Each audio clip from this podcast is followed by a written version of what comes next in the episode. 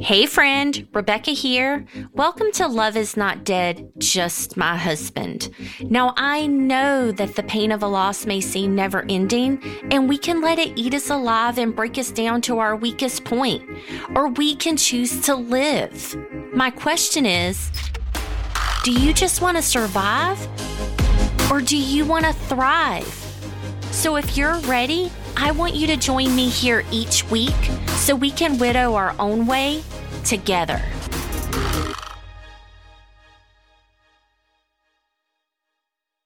I'm no stranger to loss. The sadness, the anger, the guilt, the anxiety, tiredness, shock, loneliness, and confusion. To me, a loss is a loss no matter what it is. We all grieve something we lose. Some losses are just more meaningful than others. I will also never compare my grief to anyone else's, no matter what the loss is. I'm also not going to grieve my husband the same way that another widow does because we're different people with different life experiences shaping who we are, not to mention different marriages. I also don't feel like the more I grieve, or how I grieve determines how much I loved my husband. I've been thinking a lot recently about all that I've lost, and I was trying to list them out. I'm sure I'm forgetting something, but this is what I got so far. My biological dad, due to divorce when I was a baby, maybe two. My mother's mom was my first experience with death, and I was 10 my stepdad due to divorce when I was 12. We moved out of state when I was 14, leaving behind the only friends I ever knew. I moved out on my own when I was 16, separating myself from my family. My high school sweetheart went away when I was 17. My grandmother died when I was 18. I left an abusive relationship when I was 21 and moved across country to Colorado. My grandfather died when I was 25. My first dog as an adult died when I was 30. Tom and I divorced in 2009, so I was 32, but we got back together four years later. My best friend's son died in 2017. By this time, I was 40. Then Tom died the very next year, 2018.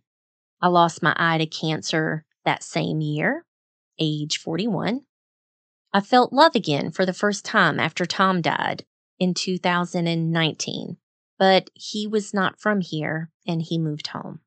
I lost my brother almost two years ago, October 2021.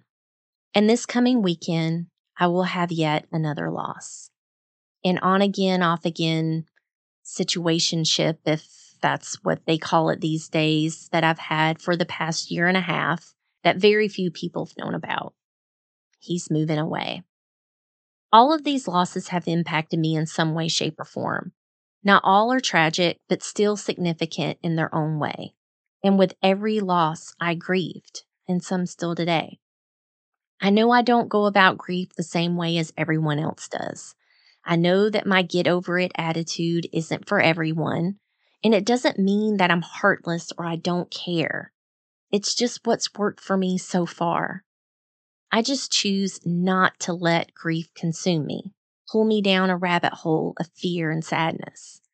Fear of all the changes that come with loss, fear of a life unknown, fear of being alone, fear of loving again. I've been there and I didn't like it. And the truth is, no one's coming to save you. You're probably always going to grieve but it can get better. But that's only if you want it to. From every loss, I've grown in some way, learning something new about myself. And the one thing that I don't think is talked enough about is feeling gratitude after loss. Just like joy can coincide with grief, so can gratitude. It's the choice you make to celebrate the positive memories instead of focusing on the negative emotions. It's the choice to choose love over sadness. And even though all of these losses have made me stronger, I inadvertently built an armor to protect myself from feeling anything. I've been able to slowly peel away piece by piece every time I choose love and gratitude. So, where do I go from here?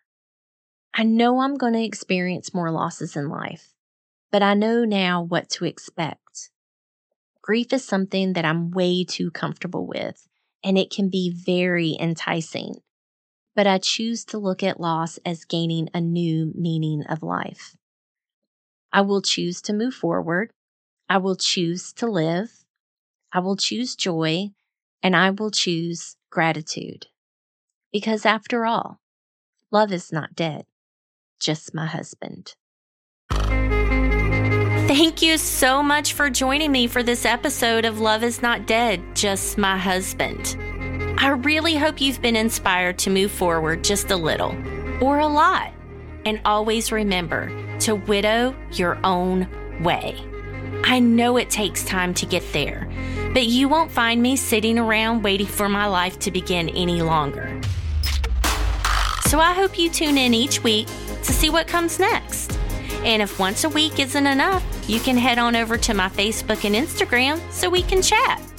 I would love to hear your thoughts on today's episode and get to know you better. And please, don't forget to hit the subscribe button, give me a five star rating, and leave a review so you never miss an opportunity to hang out with me.